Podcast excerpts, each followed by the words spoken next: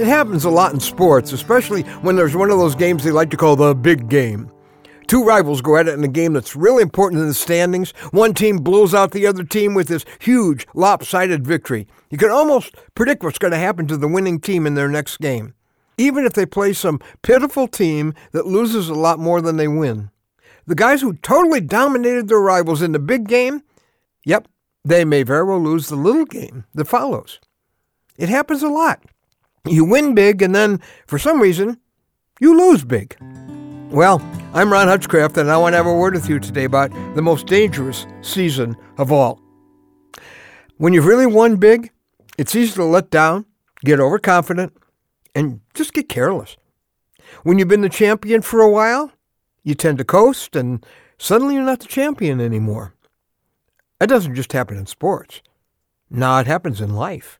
In fact, it happened many times in the Bible, like what happened to the Jewish king Uzziah as recorded in 2 Chronicles 26, which is where we find our word for today from the Word of God. Now, from this story and many others like it, we can conclude that a season of success in your life may actually be the most dangerous season of all.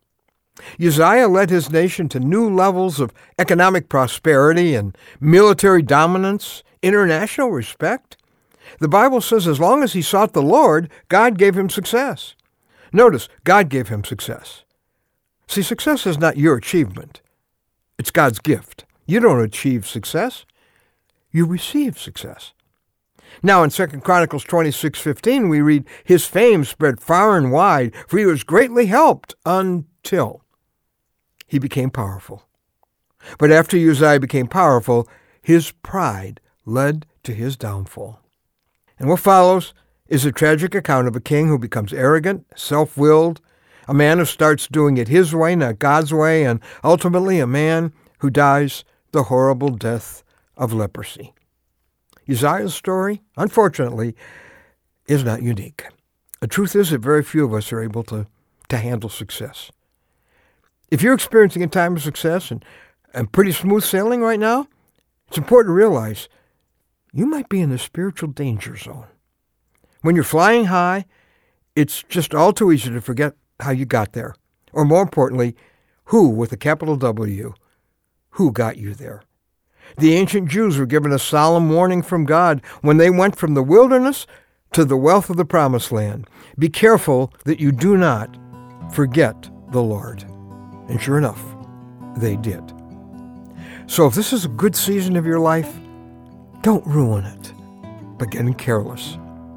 Have you allowed your success to, to inflate you? Are you thinking, hey, I'm really something instead of he's really something? Have you moved from the, the desperate praying of the hard times to less frequent, less fervent prayers now that you're in uh, good times? Have you started to rely on your gifts, your cleverness, your experience, your strength, instead of what you once relied on, totally depending on God? Are you becoming more and more self focused? Are you taking more things into your own hands instead of leaving them in God's hands? Those are some of the great dangers of success. Don't make God remind you who's the source of everything you've got. Because success that costs you the blessing of your Lord is simply success you cannot afford.